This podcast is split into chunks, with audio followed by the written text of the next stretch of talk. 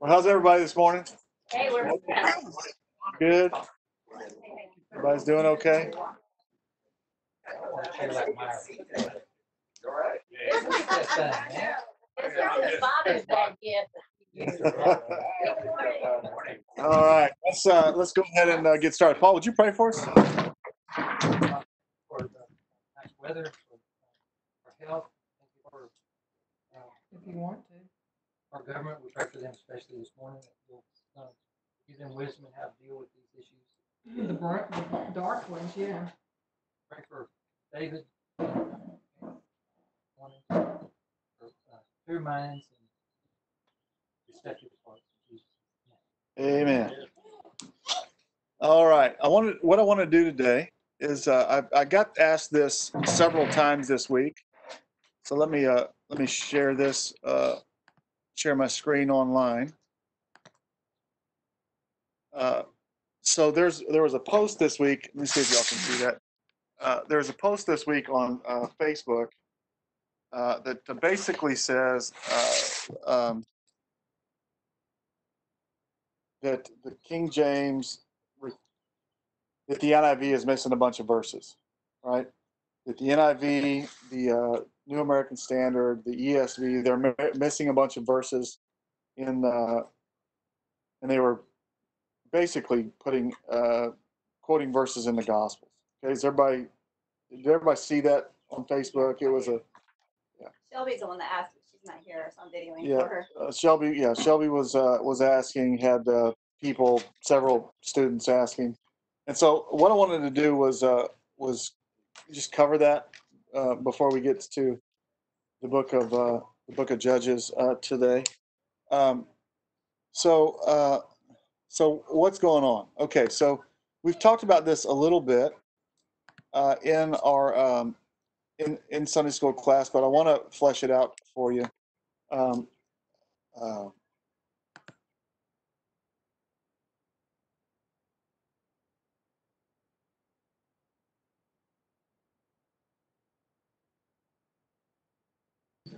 uh, You mute, you muted yourself, David.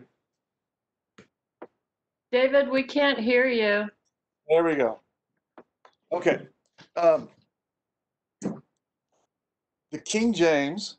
Uh, let's start with the, with the Old Testament, okay, and then we'll get to the New Testament because the New Testament is really where all your differences are and all your issues are. Uh, so in the Old Testament, whatever version translation you have in the Old Testament, uh, your Old Testament has translated uh, this. This is uh, the Leningrad Codex. Okay, it's a, it's a copy of the Leningrad Codex.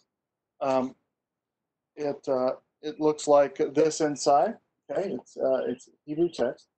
Um, on the uh, on the sides and across the bottom, not the very bottom, but across the bottom, these are uh, scribal um, notes. Okay. Uh, we call it the Masoretic text because it was copied by the Masoretes.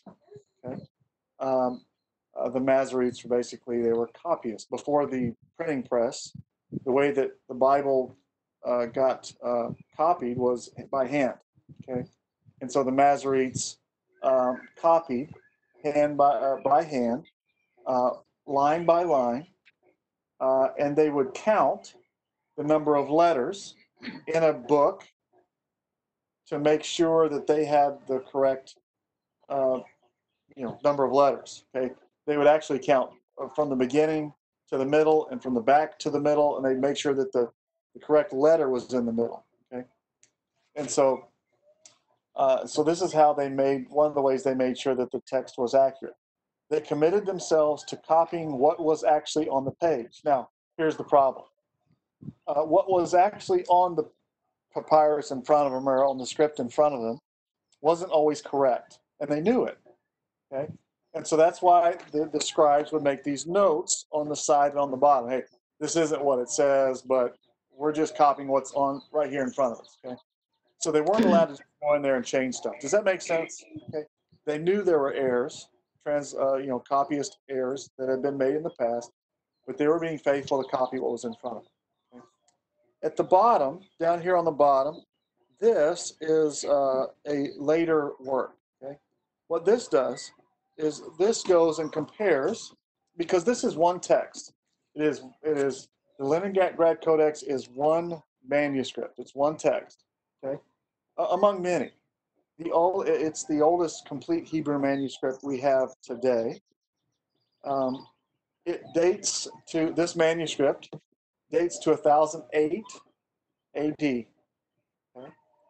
Um, uh, we saw a, a copy of it when we were in uh, in Israel.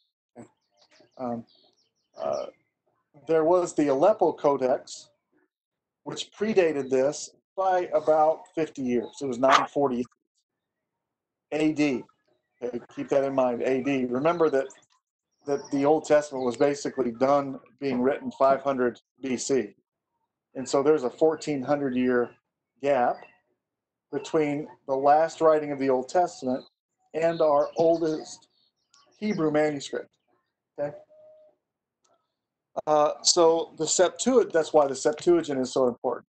The Septuagint is uh, the Greek translation of the Hebrew Bible.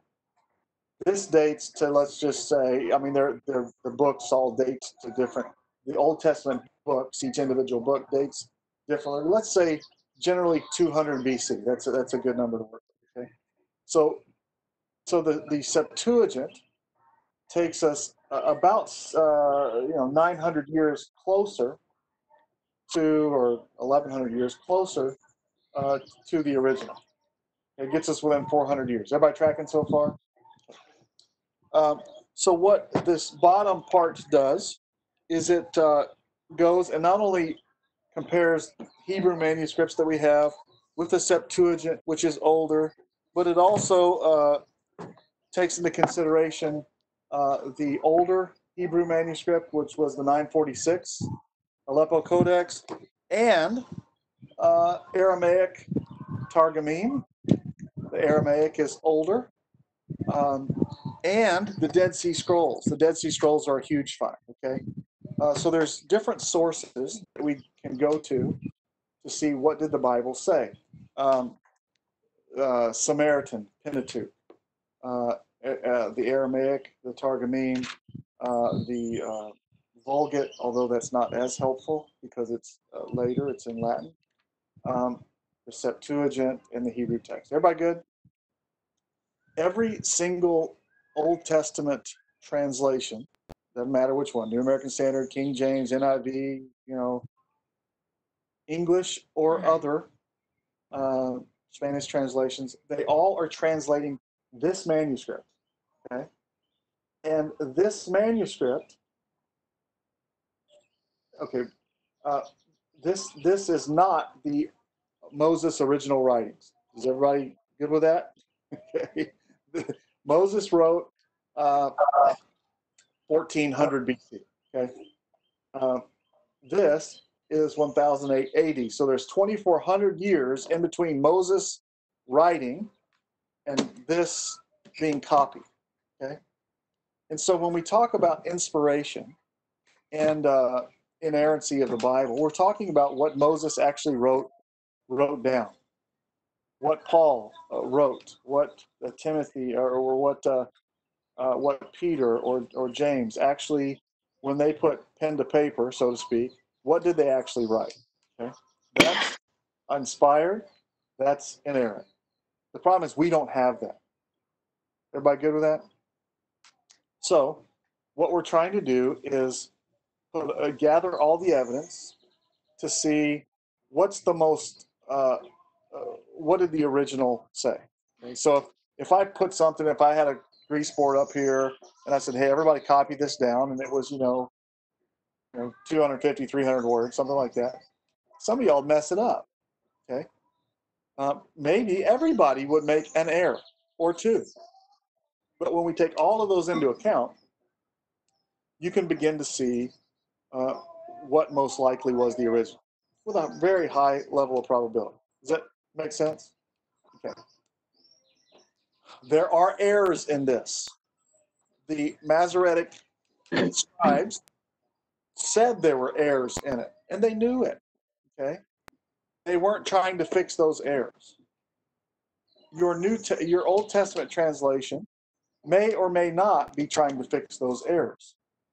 They, they may just be saying, "Look, we're going to translate what's here and be done with it," or we're going to actually do some uh, some textual criticism. That's what we call it, textual criticism, uh, where we're going to look at not only the, this text, but look at the Septuagint, look at the, the, the Aramaic, look at the, you know, and see if they all read the same. If they don't read the same, why don't they read the same?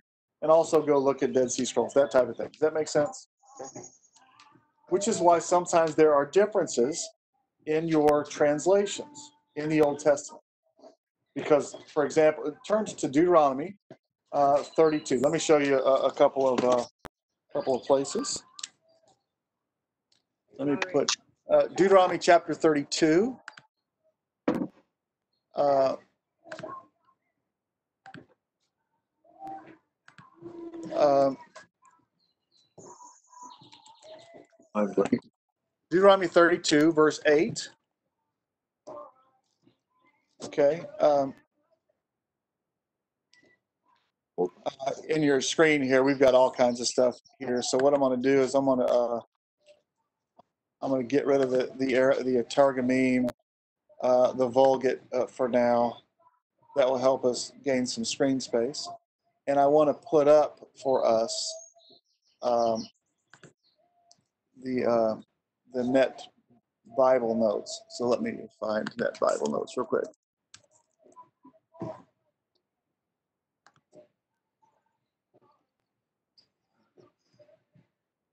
Okay, so Deuteronomy 32, verse 8. Somebody read what you got. Deuteronomy 32, verse 8. What does it say? See it up there.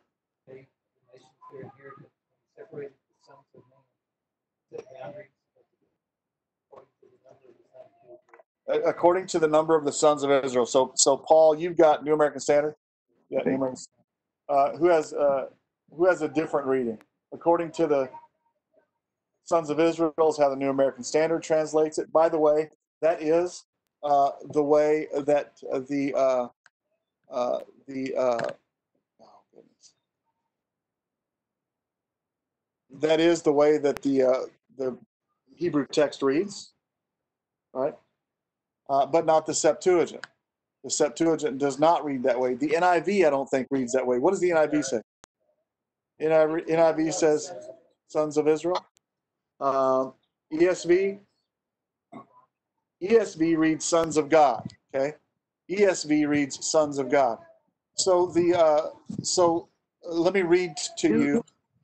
Yeah, the notes. Uh, this is a NET Bible notes. This is a good summary of what's going on uh, the sons of Israel. Okay, perhaps the idea is that Israel was central to, to the Lord's purposes, and all the nations were arranged according to uh, how He distributed, uh, how they related to Israel. Okay, that's what some Old Testament scholars used to think. Okay? But a Qumran, Qumran, Qumran. What's Qumran? Dead Sea Scrolls. Dead Sea Scrolls. Yeah. We went to Dead Sea Scrolls when we were there in Israel. A Qumran manuscript. Remember those caves that Katie, some of y'all climbed, I don't know, Katie and uh, Shelby. Shelby climbed up in. Uh, one of the manuscripts was the book of Deuteronomy. A scroll was the book of Deuteronomy. And in that scroll, it did not read sons of Israel. It read uh, B'nai, uh, uh, B'nai Elohim, sons of God. Okay. The, the Septuagint in here, uh, if we looked in the Septuagint, it would read Angelotheo, angels of God. Okay. So um, let me see if I can stop sharing here. Okay, so sons of Israel, angels of God. Right. The Dead Sea Scrolls reads God. Yeah. Okay, so which is it? Um, it's sons of God. It does say something. I thought he was gonna crawl up your britches like. That's okay. Oh, there we go. Uh, it's, the, the original reading was sons of God. Now, sons of God is, uh, depending on where you are in the Bible, it refers to different people. In Deuteronomy 14, 1, Moses says to Israel, You are sons of the Lord your God. Okay? Talking about Israel. Uh, in the book of Job, uh, sons of God refers to angels. Uh, uh, so the question is, who's the referent here? Okay. As you continue to read in Deuteronomy chapter 32, it becomes clear that that Israel rejected the Lord, went and served the gods of the nations, served the demons, uh, served, uh, and so these nations were set up according to the sons of God, according to, to angels, and these angels rebelled against the Lord, and then the nations worshiped these false gods, these angels, and uh, and there you have it. Does that make sense? Okay. Some of your Bible translations are trying to to fix, fix what is in this text. Okay. Others aren't. There's a big issue in uh, in Samuel uh, about who killed Goliath. It's Oh. actually a Samuel Oh, and yeah. Chronicles issue, and it's a mess. Okay. Um, so if you're reading your Old Testament and you get the Goliath several times, um, and different people killing Goliath, that is an issue in this, in the he, in this Hebrew manuscript. It's not an issue in this. Okay. Uh, but since your Bible tra- are translating what's here, and they'll tell you that right at the beginning. Say, look, this is what we're doing in our Old Testament translation. We're just translating this. Okay. Others are trying to fix some things. Does that make sense? That's why the ESV, even though they're following this manuscript, when it comes to places where they know, everybody knows, even the people who copied it knew it was wrong, they're doing some work to fix it. Does that make sense? Everybody good with that? Okay. That, shouldn't scare any of us. Uh, this is this is part of what we have to do in Old Testament studies. This is why in Old Testament PhD, uh, you're going to have to learn Greek and Hebrew uh, and uh, Aramaic and uh, uh, I don't have my Vulgate here and Latin and French and German and Syriac and you know and it just keeps going on and on and on, right? Because we've got a bunch of different sources. New Testament. Okay, is everybody good? Old Testament. Pretty simple. Your King James and your New American Standard will not read very differently in the Old Testament. In fact, your King James will probably be a more faithful translation of what's on the page in the Old Testament. Good?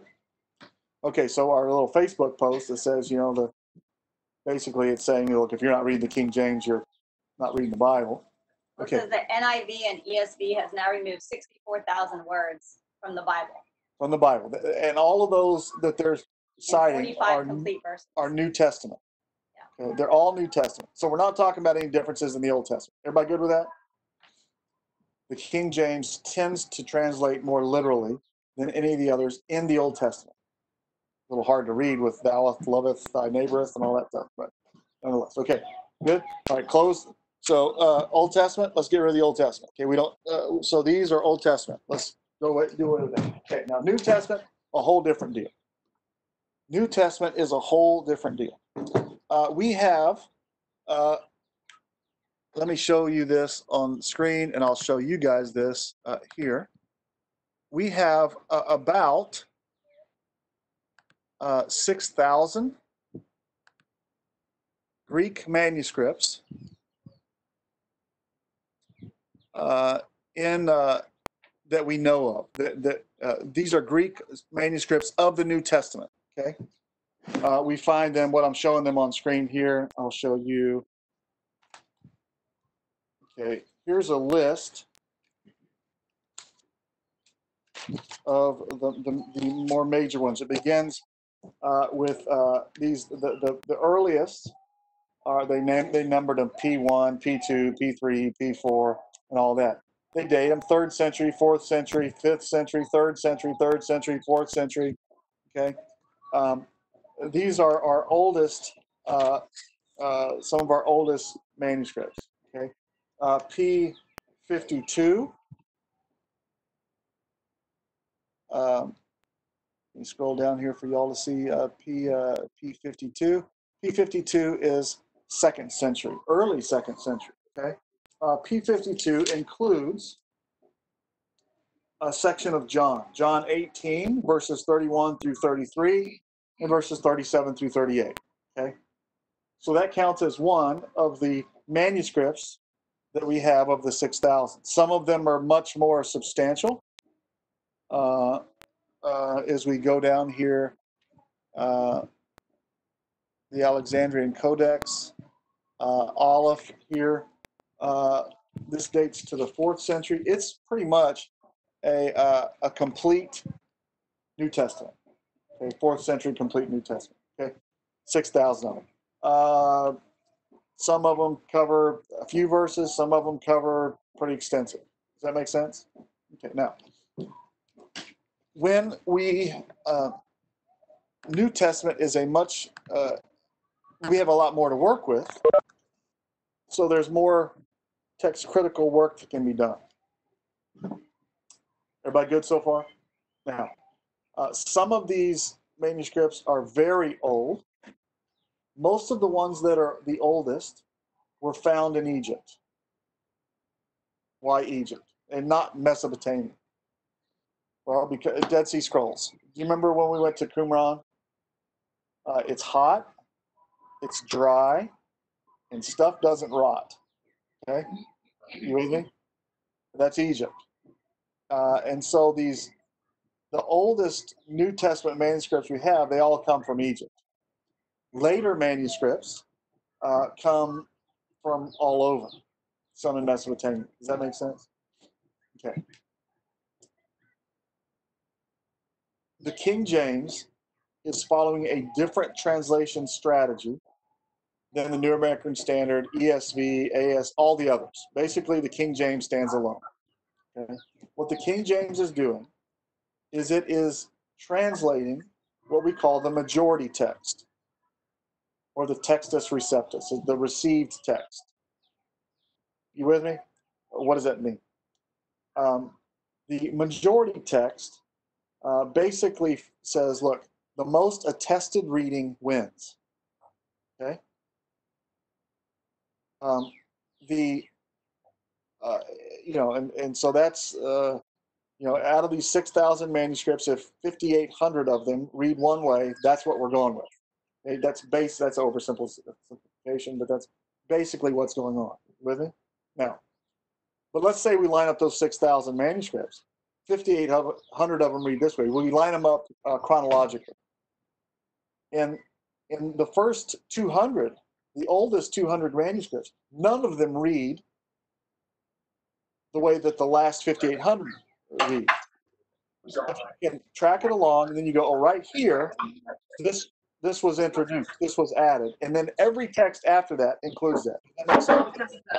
That? Remember, we're trying to get back to the original.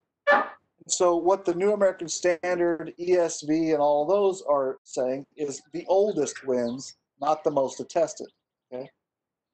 If we've got uh, manuscript. One of them's old and one of them's new. And we copy this one 10,000 times, copy the new one 10,000 times. That you can copy it 10 trillion times. Doesn't make it more reliable. Does that, does that make sense? So, what the uh, th- this is called the uh, uh, Nestle-Aland. You see that up uh, up at the top there, Nestle-Aland. This is the 27th edition. We're now to the 28th edition. I just don't have a printed 28. I've got it on my computer. Everything's kind of going computerized. Okay? Uh, at the bottom of every page, there's what, uh, again, just like uh, on the, uh, the uh, Hebrew text, there's an apparatus. What this apparatus says is, look, uh, in this manuscript it reads this, but the rest of them it doesn't read that. Okay, so it's it's making notes of every single time there is a variance in the text. And then people like Bruce Metzger, who's uh, he's now passed away. Uh, I believe he's passed away. I think I heard that. He is the um, the scholar in textual criticism. Um, now Dan Wallace, who actually Dan's at the seminary, um, we work together. Dan has probably kind of taken Bruce's place as the the authority, and uh, in fact, he's got a ministry that's all he does is he goes around and finds he's like Indiana Jones, right? He goes around. I don't know if he wears the hat, but he goes around and he finds Greek manuscripts and he photocopies them, makes digital digitized copies of them, so that scholars around the world can look and compare. Everybody tracking? So when uh, someone says, "Well, the King James has, you know, you know, 46 verses that none of the others have," well, those were things that were added later. Okay, now, this book here, what is this book? This book is uh, uh, it's a the, we, we have the synoptic gospels. Okay, and we've been talking about the synoptic gospels. Matthew, Mark, and Luke are the synoptic gospels. They contain a lot of exactly the same material. I mean, word for word. Okay, uh, and so what this does is it puts Matthew and Mark and Luke in columns, and it shows you where the wording is exactly the same and where it's not exactly the same, or where there's variance. Okay, so some of the verses that they're quoting, uh, this isn't in Luke. Well, it's not in Luke. It wasn't in the original Gospel of Luke. It was in Mark. Okay, and so what? Uh, somewhere along the line, someone took what was written in Mark and you know, it was word for word in Matthew, word for word in Mark, and word for word in Luke. But then where Matthew, Mark, and Luke stopped being word for word, they, they continued to bring it in. They brought it in from Mark and added it to Matthew, added it to Luke. Does that make sense? It wasn't originally It's 11 in Luke o'clock. Because it didn't fit Luke's purposes for why he was writing. It does fit Mark's purposes, so it was included. That's most of the what's at variance between the King James and the NAS. Okay, uh, not that it's not biblical. Uh, for example,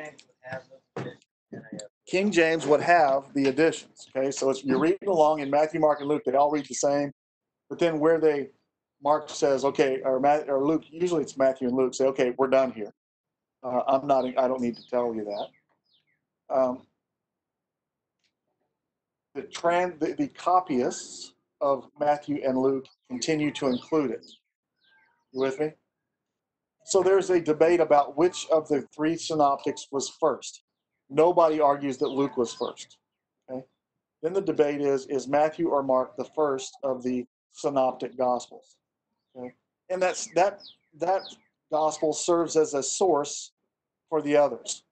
Luke even tells us that uh, that he uh, he uh, gathered information to write his gospel. Everybody, is that making sense? Okay. So uh, this claim that um, uh, that uh, this the King James includes verses and everybody else doesn't because they're a bunch of liberal wackos. No, that's not it. In fact, the liberal would be the one who's adding uh, words to the Bible. Okay. Now, there's one other giant source, and it's huge, that we can go to, and it's the. Uh, uh, I, I didn't want to bring the whole set. I've got a set of uh, of apostolic fathers. Uh, the church fathers, like Tim today, he's quoting scripture all the time, right? Okay, when they quote scripture, uh, that gives us another uh, example, uh, witness of what that text actually said. They're quoting something. Are they paraphrasing? Are they quoting? Does that make sense?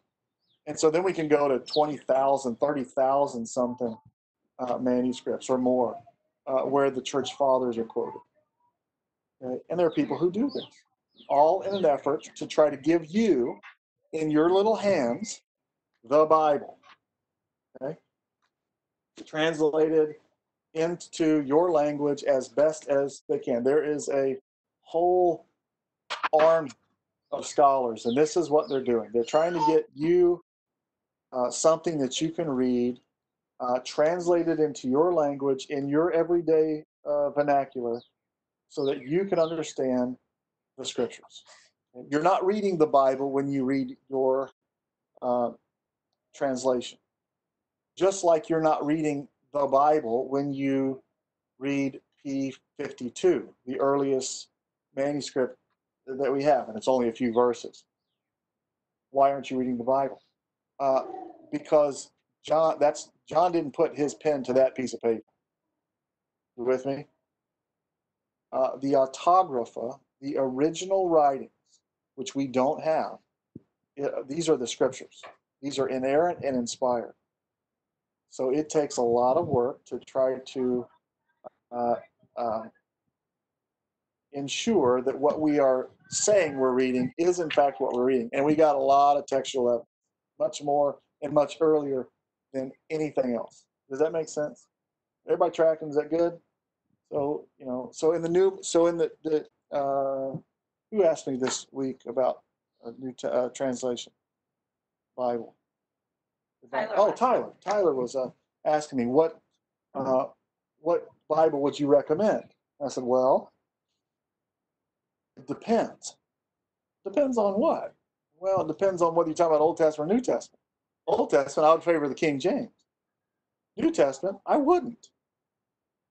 All right, so I'd take your Old Testament King James because they're more faithful in their, some of their translations. I'd take that. But New Testament, I'd go. So okay, so what if you got to do both? Uh, probably maybe ESV. Although the committee, the translation committee for the ESV tends to be more amillennial, right? And so they're going to there. There's a, there's more interpretation in their translation. So I told him probably New American Standard. That was, that was as good as we can do. Does that, does that make sense? So when you you have it NIV, New American Standard, or King James, and they're reading differently, just know there's something going on, right, behind the, the scenes. And What's ESV? English Standard? English Standard Version, uh, that's a more recent uh, translation. You've got Holman, who came out with a translation. Um, translations are huge money. They are giant money, um, which is why they don't give them away for free. Right? Uh, the NET Bible, uh, New English Translation, uh, was done by Dallas faculty members. I'm not a big fan of it um, for its translation, but if you get a NET Bible or you access it online, the notes, it, it takes all of these textual issues and puts them in plain English for you. And so that's very helpful. Say, hey, this is what's going on. This isn't included in this passage, but it is here. That's why we left it out. Uh, so, Just as a quick note, all the verses that that Facebook post referenced, all mine that I checked, they're all in brackets in my They're- Bible, and they have an explanation. they're in brackets. Yeah. They're usually uh, an explanation. But but remember, your editor is adding that, and they may choose not to add it. Okay, so brackets are saying this isn't. Uh, Like they're trying to trick you or No, no. Uh, there are two places, just on that note, there are two places in your New Testament where there are passages, not just a verse or wording, but passages uh, that are questioned as to whether or, or, not they are in the Bible. Okay. Uh, the first uh, is uh, the end of the book of Mark. Okay. So when we go to the book of Mark, the question is, where does the book end? Let me uh, show that uh, to uh, to y'all. Let's see here.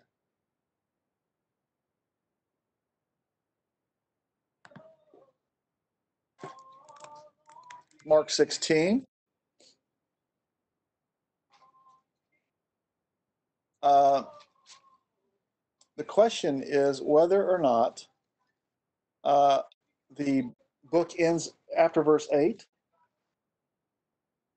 or does it go all the way to the end? Or there's a third reading. Some of them uh, i think it's uh, verses uh, yeah some some uh, manuscripts after verse 8 include what they're calling verse 21 i think. And they went and reported to all uh, the instructions to Peter, and the you know, so So is there the short ending or the long ending? None of the oldest manuscripts, not a single one, includes the long ending. None of them do. Um,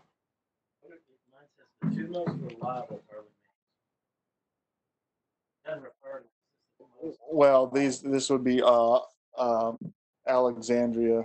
uh, uh, So what they call Aleph and A. These are kind of the, the these aren't just parts, but these are the whole manuscripts of the of the New Testament. They don't include it. Um, none of the oldest manuscripts include uh, that reading. Okay? Why does that matter? Uh, because some churches put a lot of uh, uh, a, lot of weight on some of the doctrines they teach out of that passage. Like, if you believe and are baptized, you will be saved. Okay, so you're not just saved because you believe, but you have to be believed and be baptized to be saved. Okay, so that's a Church of Christ teaching. They put a lot of emphasis on Mark chapter 16. Uh, others, um, you know, one of the evidences of true faith in Mark 16 uh, was that you would uh, they could play with uh, snakes and not get hurt. Okay, knock yourself out. I'm, I'm chopping their heads off.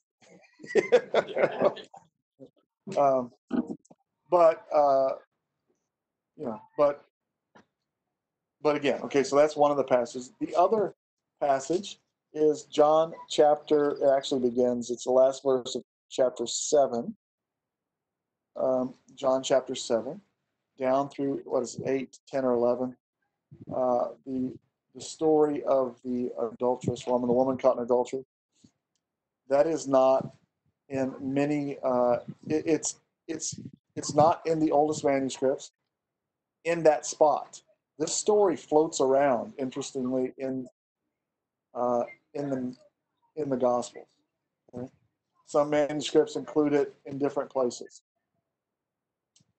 So it's questionable as to whether or not that story belongs in the Gospel of John. Uh, remember, I was telling you that uh, uh, that uh, my buddy there at the seminary, Dan Wallace, uh, he refers to that passage as how does he say it? The uh, his favorite passage, his his favorite story of Jesus that isn't in the Bible. So he's convinced that it happened. It just wasn't in the Gospel of John to start with. I'm not. I think that it probably was in the Gospel of John, but nonetheless, uh, that that's just part of what we're uh, what we're talking about here. Does that make sense? Okay. So uh, we have never said uh, the church has never believed that inspiration is in your New Living Translation or in the Eugene Peterson's The Message.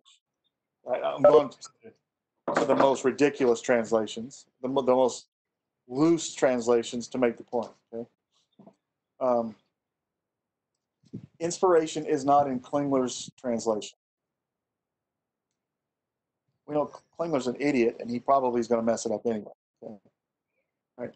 Inspiration in the church and inerrancy has always been in the autographa, which we don't have. Therefore, it has always been incumbent upon the church uh, and some in the church to continue to pursue uh, the autographa. Try to find out what did the original authors write when they wrote it. Does that make sense? So a lot of those books that I have in my office, if you ever go over there and look, a lot of it's dealing with this type of stuff that's so far down into the minutia, it's probably not important. Uh, as important, unless till it becomes important to you and you have a question. But for someone to post and say, well, the King James is right and everybody else is a bunch of liberal wackos who are destroying the Bible, that's just an idiot.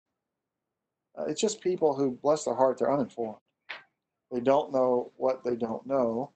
And there's a lot of that going on these days, isn't there? Um, as um, in seminary, and then we'll get back to, to I guess, to, to uh, yeah, we're running out of time. But um, one of the things that's happened, I think, to our culture and it's happened to us in the seminary. It's happened in the medical field. It's happened. Um, uh, we have become specialists at the expense of being a generalist. Okay. Uh, and so we've, one of our professors used to say it this way education is the process of learning more and more about less and less. When you start the education process, you start in kindergarten. Okay. You're going to, we're to learn to, to spell because that helps us all, you know, helps you, helps us. We can communicate. You're to learn to read. You're to do a little bit of math, you know, you know, second, third, fourth grade, fifth grade, right? These are general things that benefit you, but it also benefits the culture that you know it. Does that make sense? As we continue to study, we learn more and more about less and less. Uh, we become specialists. And professor said, till you learn everything there is to know about nothing. So you start by learning uh, a little about a lot for the benefit of all. And you end your studies, if you go on to a PhD, learning everything there is to know about nothing for the benefit of no one. All right. And, and so we become specialists, uh, but specialty only matters, it's only relevant when it is situated in general understanding.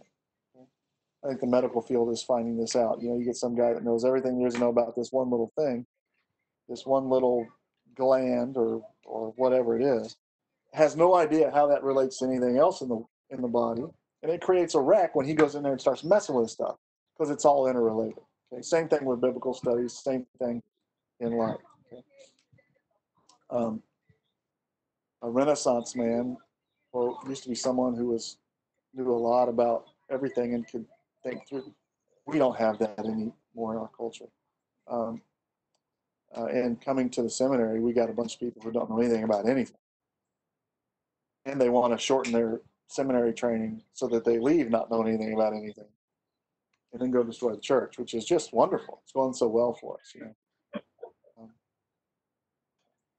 so, um, so all, all that to say, um, if you if you're reading your King James and you've got a King James New American, a New Testament, that's great, right? If it says some things, it's never anything big. Okay, Jesus Christ versus Jesus Christ our Lord or something like that. It's never anything big, and it's not anything that you wouldn't find in another gospel. Don't worry about it. The problem with that though is it's not in another gospel for a reason. The author is trying to tell you something specific. He's including the things that are only relevant to his point, his purpose. Okay. So I tell my students uh, this. Uh, I use the illustration. Let's say I'm driving down old 290 and I see a car wreck. Okay.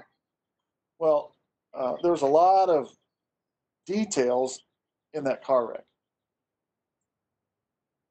A couple days later, uh, I'm uh, driving in the rain. They were driving my, my one of my son's cars as the tires are bald. And I said, you know, we need to get these fixed.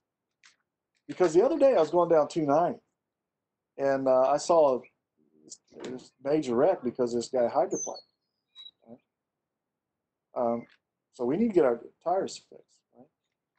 So hydroplaning on bald tires was an issue. A few days later, um, talking to someone else and they're texting while they're driving. I say, yeah, I saw uh, this wreck the other day. It was caused by that. Someone was texting while they're driving. Am I talking about the same thing? Yeah, I'm talking about the same thing. Well, why didn't you include the, the hydroplane? Because it, it was irrelevant to the point I was making. Okay. Uh, you know what was what was happening is these two cars are driving. It's raining, and one guy's texting, and he starts to swerve, and he swerves into the lane of the other guy. The other guy's got bald tires. He tries to avoid. He loses control, and there's this giant giant wreck. Uh, I didn't need to tell every detail. No good storyteller tells every detail of the story. It's boring as can be. Right? You only tell the parts of the story that are relevant to make your point. But, and that's what the gospel uh, uh, writers are doing. And if you start to include things that they didn't intend to be included, you're going to start to see points being made that they weren't making. Okay? You're adding to the text, and that's liberalism. Does that make sense? Any questions about that? Everybody tracking along?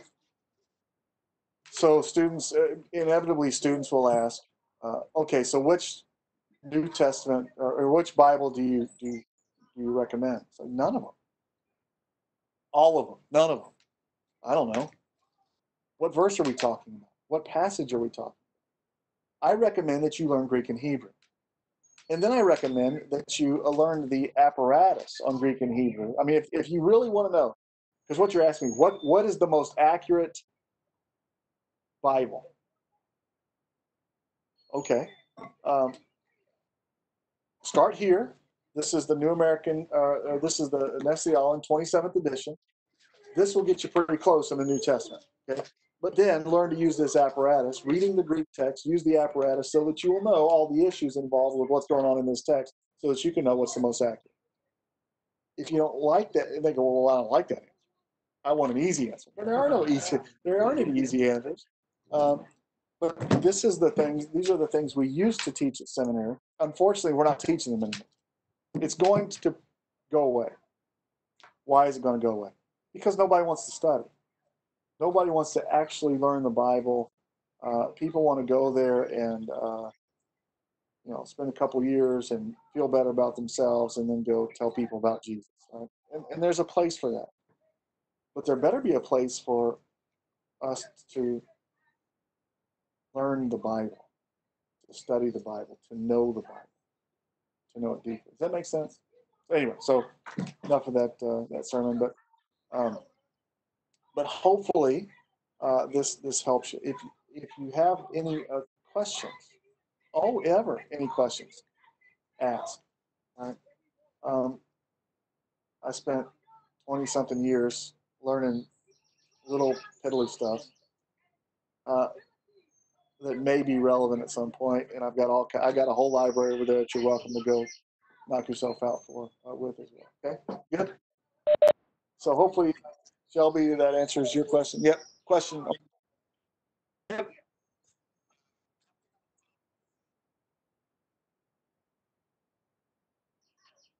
How big of a problem is it for the church that we don't have uh, the originals?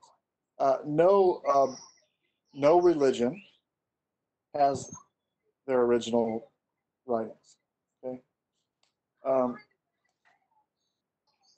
the the level of attestation that we have, particularly in the New Testament, is so far beyond anything else uh, that we uh, that we have, and all of the background information that was went into the discussion. It's it's really a lot like our Constitution, Federalist Papers, and all. So so you hear the thoughts of everything that's going into the writing of the founding fathers. Uh, that's really the closest uh, thing that we have. Uh, we have the Old Testament prophets. We have those writings, uh, not the originals. Uh, but when when people are in the Old Testament quoting other people, it becomes pretty pretty clear uh, what that is. So yeah, I wouldn't say it's any problem, but it does take some effort. Um, in the body of Christ to learn what was most likely the original. Uh, brief, brief uh, uh, illustration of a huge problem. This is a quote, huge problem in the New Testament. Okay? Turns to Romans 5 1. This, I'll just take two or three minutes. Who says it's a huge problem? Everybody, this is on the on, in the categories of small problems versus huge problems in the New Testament, this is the huge problem. So what I'm doing is I want to give you a feel for how big of a problem these problems actually are. Okay. Um, in the Greek, in uh, Romans 5 1, um, is it ekomen or ekomen? Huh? Is it a long O that would be a W looking thing in the text, or a short O, which would be an O. Okay. Why does that matter? Because one would be uh, translated, let us have peace. That would be a short O. The long O would say, we have peace. Therefore, we have peace. So is it we have peace or let us have peace? That's as big as the problems get in the New Testament. That's pretty small. Okay. Either way, if you are a believer in Christ, you have peace. Therefore, chapter 8, verse 1, there is no condemnation for those who are in Christ Jesus. So whether he's saying let us have or we have um, is irrelevant. Now, um, if you go to the end, go to the very end of Romans, all the way, chapter 16, go to the end. Who wrote Romans? Go to the end and read it. Tertius wrote Romans. Paul didn't write Romans. How do we know Paul didn't write Romans? Because Tertius said, I, Tertius, wrote this, and Paul, so Tertius, so Paul was dictating, and Tertius was writing. Call it amanuensis, right? He's he's he's uh he's he's writing while Paul's speaking. Okay, everybody with me? So this raises a very interesting question. What did Tertius write? And did Tertius write what Paul meant?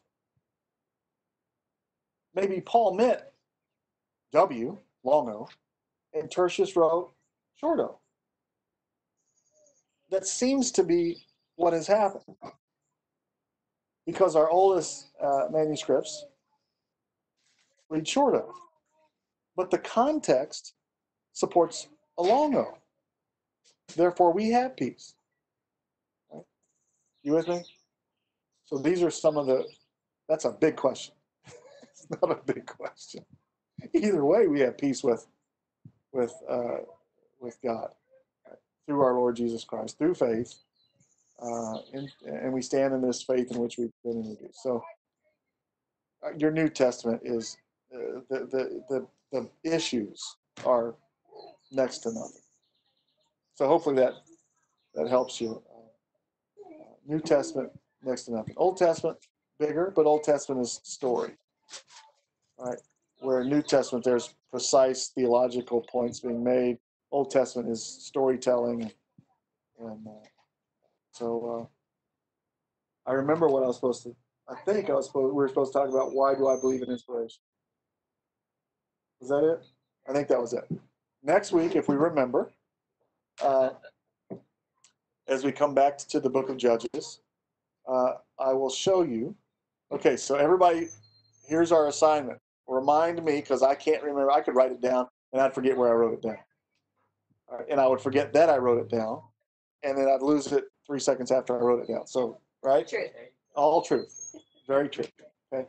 So remind me next week of why I uh, believe the Bible's inspired.